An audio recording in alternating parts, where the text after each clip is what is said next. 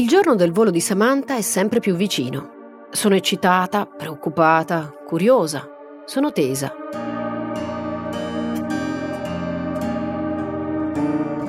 Ma la mia fantasia punta già decisamente lì, a Cape Canaveral, a quel giorno dal 15 aprile in poi, e in particolare al momento esatto in cui vedrò una navicella che vola da terra verso lo spazio e dentro ci sarà Samantha. La mia fantasia mi ha però anche mantenuta saldamente ancorata alle cose concrete. Per esempio, mi ha portato in questura a fare il primo passaporto di mia figlia, con mia figlia lì con me, di fronte a un paio di seccatissimi questurini, e lei che prendeva tutte le penne che trovava appese ai cordini e disegnava Peppa Pig da tutte le parti. E poi faceva i capricci quando gliele toglievo di mano. E poi i visti, i biglietti, il passeggino nuovo, Sto per andare a vedere il volo di Samantha verso la Stazione Spaziale Internazionale e anche la mia preparazione è importante.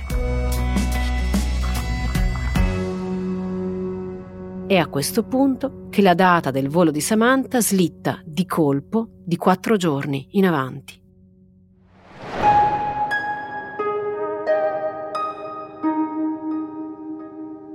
C'è da far volare i privati prima, ci sono degli aggiustamenti in corsa, così leggo sui social della NASA.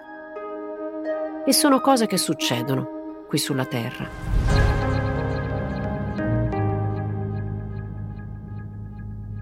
Sono Silvia Bencivelli e questo è un podcast di Cora Media, realizzato in collaborazione con Intesa San Paolo On Air. Si chiama Spaziale.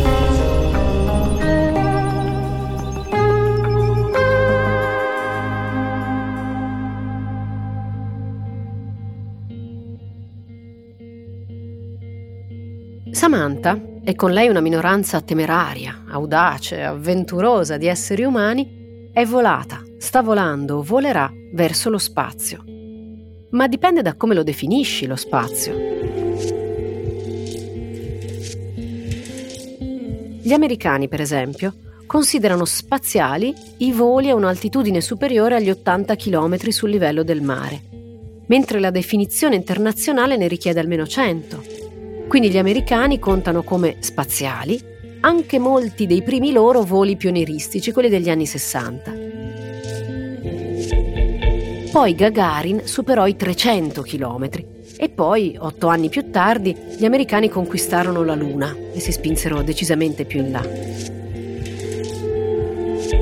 Ecco, la Stazione Spaziale Internazionale vola a un'altitudine media di 400 km sopra le nostre teste. È bellissimo, ma a che cosa serve?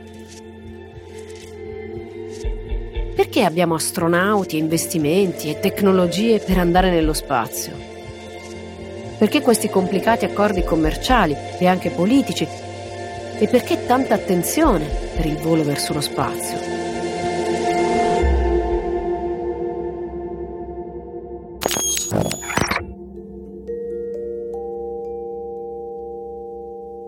Cosa che mi sento chiedere spesso. Ed è strano che la risposta non sia ovvia per gente come noi che vive attaccata a un telefonino o a un computer.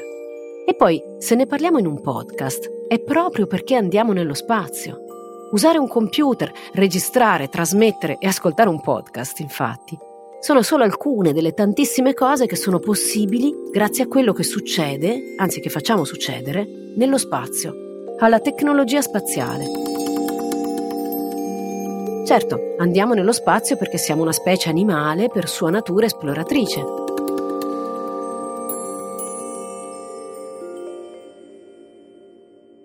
Ma non è solo questo.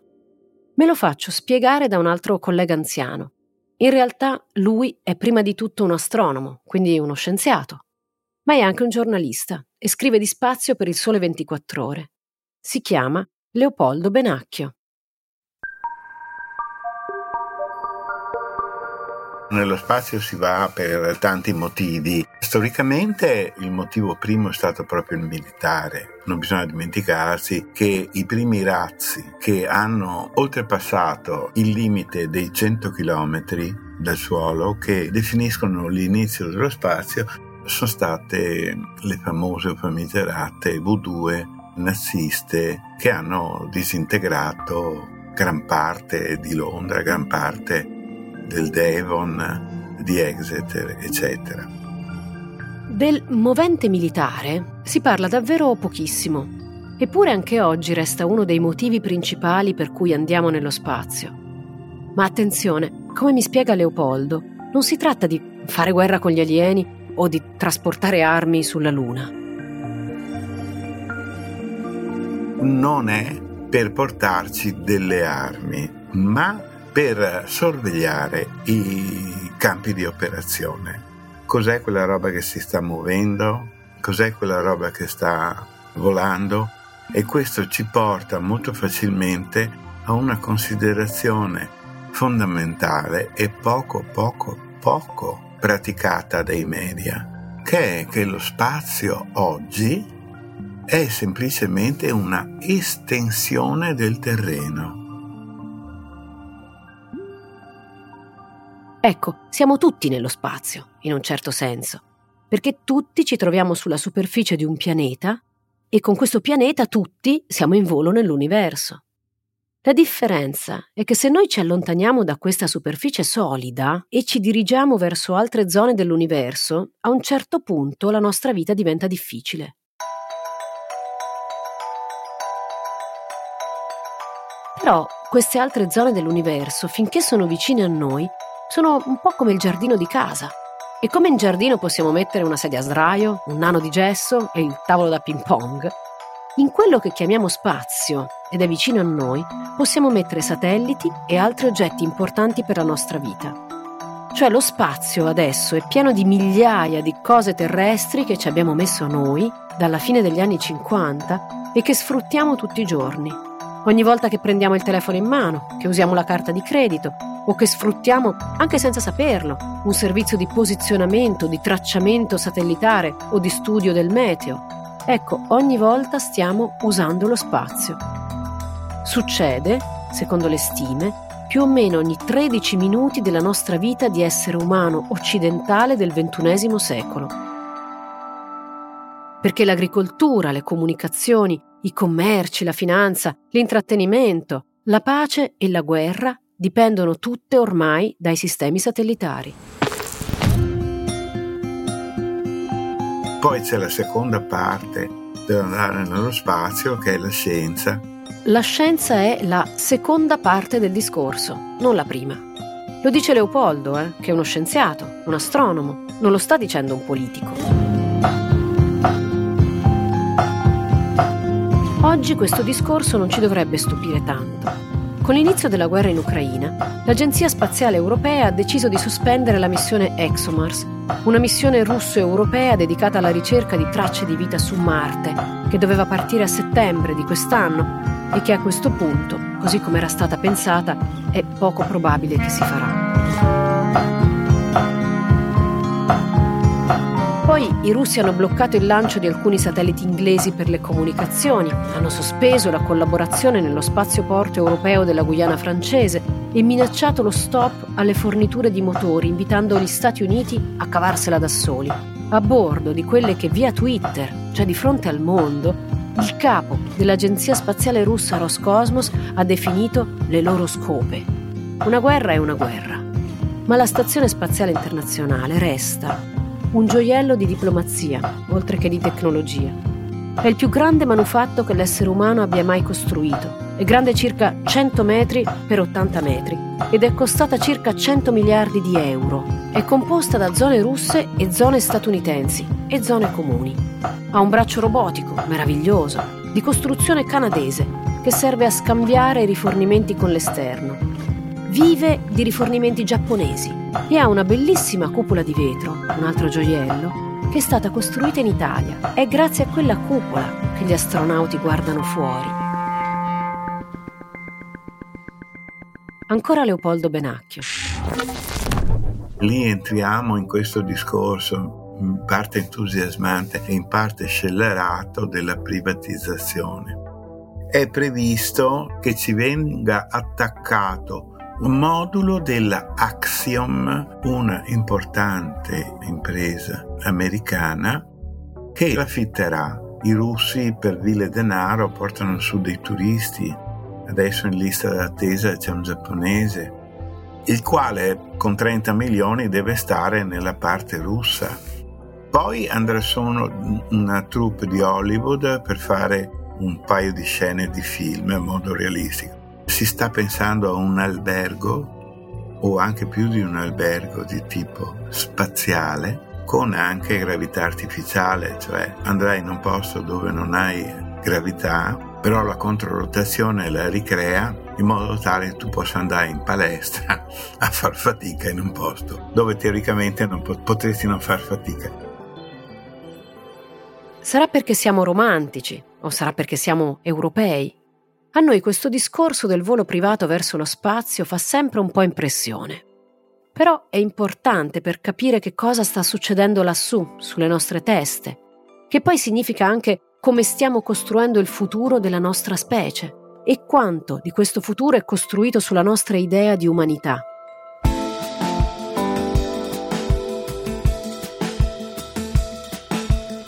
Il futuro vero sarà nella stazione attorno alla Luna. Progetto Artemis. Allora, il progetto primo che ci ha portato alla Luna era Apollo. Poi gli americani hanno la coscienza sporca, per modo di dire, per carità, di aver maltrattato le donne, fargli fare le mogli che stanno a casa a preparare le torte. Stiamo parlando degli anni 60, eh? E quindi si vogliono in qualche modo sdebitare chiamando Artemis. Artemide è una divinità greca bellissima che è la sorella di Apollo. E la prima orma che calcherà di nuovo la luna sarà l'orma di una scarpa femminile. Poi ci sarà anche un nero e quindi anche questo è un altro discorso di ricompensare categorie umane, categorie sociali che sono state maltrattate. Detto questo, il progetto Artemide è un'evoluzione, ma è un'evoluzione forte della Stazione Spaziale Internazionale. Sulla Luna sono previsti progetti di costruzione di case, con, all'inizio verranno mandati robot che faranno le case col materiale lunare perché sulla Luna c'è quel piccolo particolare che cadono i raggi cosmici che riducono in poltiglia qualunque essere vivente, mica solo l'uomo.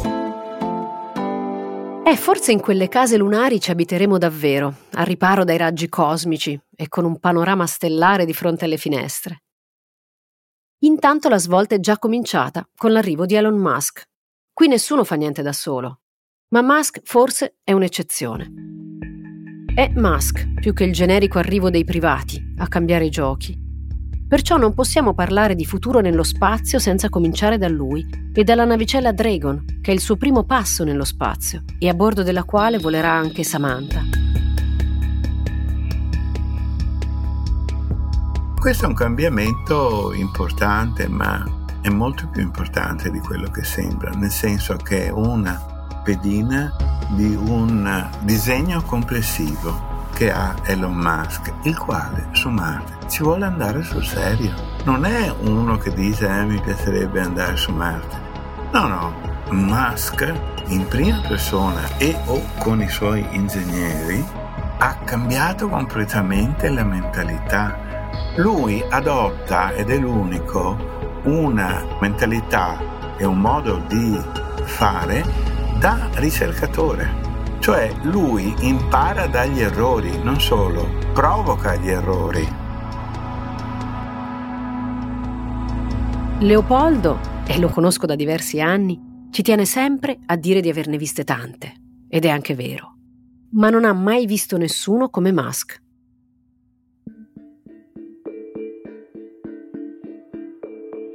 Vi devo confessare che quando ho visto la prima volta i due fusi primi stadi di SpaceX che tornavano, sembrava un film di fantascienza, era un ufficio con altri giovanetti in tecnologia come me, va bene, gente che ha passato metà della vita a mandare nello spazio satelliti e siamo rimasti allibiti, allibiti Questa è la verità, siamo rimasti allibiti.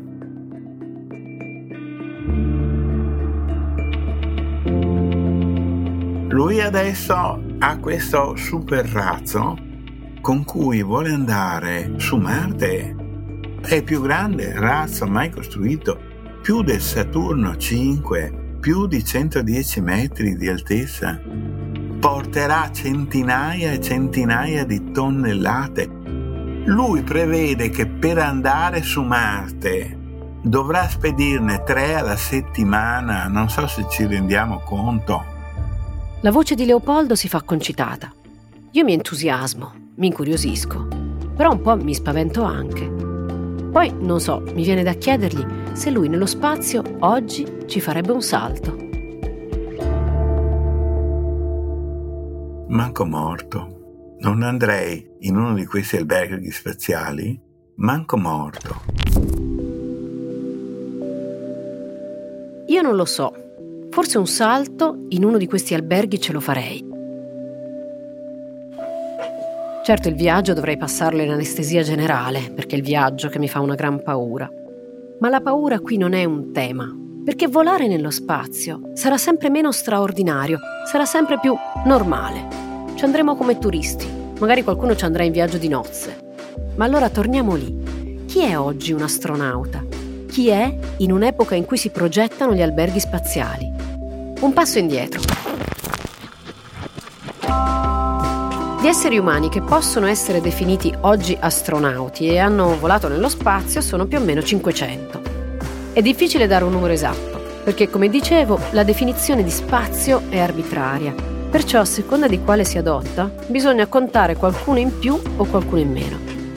E poi perché per gli americani si è astronauti non appena si viene reclutati, nominati astronauti, e si comincia l'addestramento, mentre per i russi si è astronauti solo dopo che si è completato un volo spaziale, andata e ritorno vivi.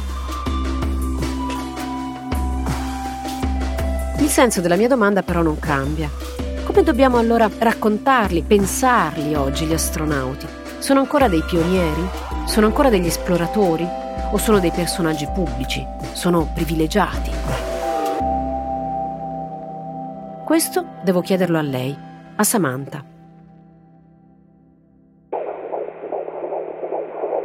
È interessante quello che dice perché anch'io mi sono sempre definita una privilegiata per questa opportunità che ho avuto di andare nello spazio e oggettivamente è così in termini assoluti.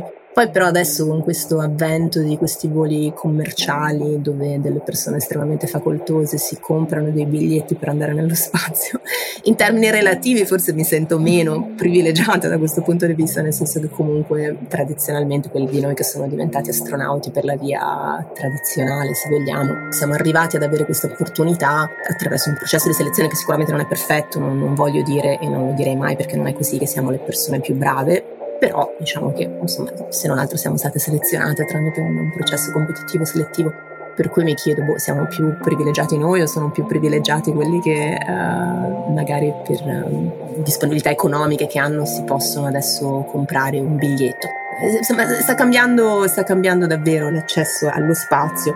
Per molto tempo si parlava di una sorta di democratizzazione e magari questo arriverà, anzi sono certa che questo arriverà un giorno, però ecco stiamo per adesso siamo in questa fase di transizione dove stiamo passando dal privilegio, se vogliamo, di pochi astronauti, però se vogliamo selezionati con determinati criteri, a un altro tipo di privilegio di persone estremamente facoltose, con l'auspicio naturalmente che sia una transizione verso una vera accessibilità dello spazio ad una popolazione più ampia.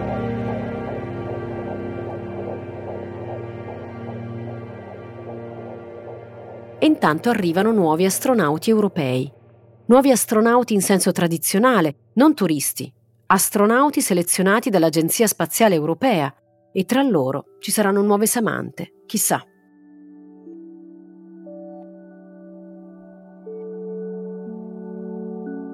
Sì, beh, è in corso una selezione per uh, nuovi astronauti e astronauti del Corpo Astronauti Europeo, la prima dalla nostra del 2009, quindi sono passati 13 anni. Dovremmo annunciare i nuovi colleghi e le nuove colleghe entro la fine dell'anno ed effettivamente c'è stato un successo inaspettato dal punto di vista del numero delle candidature un po' credo che fosse anche legittimo aspettarselo, veniamo da dieci anni in cui la comunicazione sullo spazio è cambiata moltissimo grazie alla possibilità di comunicare in maniera diretta attraverso i social media e quindi ci sono molte più persone che nei loro anni così formativi sono state toccate, sono state ispirate, hanno sviluppato questo sogno hanno saputo, perché ne abbiamo parlato moltissimo, che cosa si deve fare per diventare candidati e candidate con buone chance, no? Bu- buoni candidati e buone candidate. E quindi insomma mi aspetto ottimi colleghi e ottime colleghe a partire dalla fine di quest'anno. 22.523. Tante sono le domande arrivate all'Agenzia Spaziale Europea da parte di aspiranti astronauti. Io ovviamente non ho partecipato nemmeno stavolta ma sono felice in ogni caso di sapere che tanti europei pensano allo spazio come un luogo possibile per il proprio presente professionale. Mi sembra che si candidino anche a proteggere il nostro futuro. Nel 2008 i candidati furono 8.413 e le donne erano solo 1.287, cioè il 15,3%. Alla fine di quella selezione furono scelti sei astronauti. Una era Samantha, l'unica donna. Un altro era Luca, Luca Parmitano, altro nostro astronauta italiano che ha già volato sulla Stazione Spaziale Internazionale e che potrebbe volare ancora. Due italiani su sei europei e l'unica donna. Mica male, eh? Considerate che più del 40% delle candidature veniva da Francia e Germania. Nel 2021 gli europei che si sono candidati a diventare astronauti sono appunto 22.523, più o meno come gli abitanti di Frascati o di Ventimiglia. Di questi 5.397 sono donne, circa il 24%. Speriamo quindi che questa volta le donne siano più di un sesto anche alla fine della selezione. Io mi auguro che siano la metà. Del resto metà, anzi di più, degli esseri umani è donna. Ma non solo.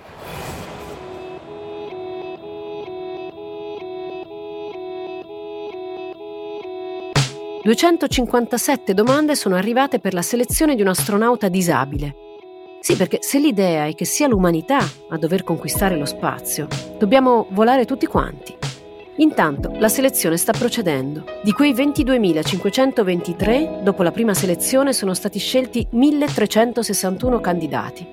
159 sono italiani e di questi 37 sono donne. Alla fine verranno scelti 4 o al massimo 6 nuovi astronauti europei, da 22.523 a 4, massimo 6.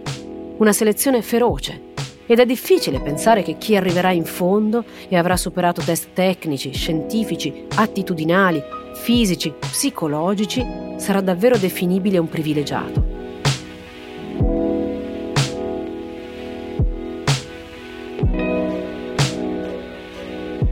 Cioè lo spazio cambia, ma nel tempo della mia vita forse tutto questo cambiamento non riuscirò a vederlo. Quello che riuscirò a vedere, spero, è il volo verso lo spazio di una mia coetanea, una coetanea eccellente, che poi è anche, forse soprattutto, un'amica. Quindi vai, Samantha. E come stavolta verrà anche Dalia, che oggi ha due anni e mezzo e per lei tutto questo un giorno sarà praticamente preistoria.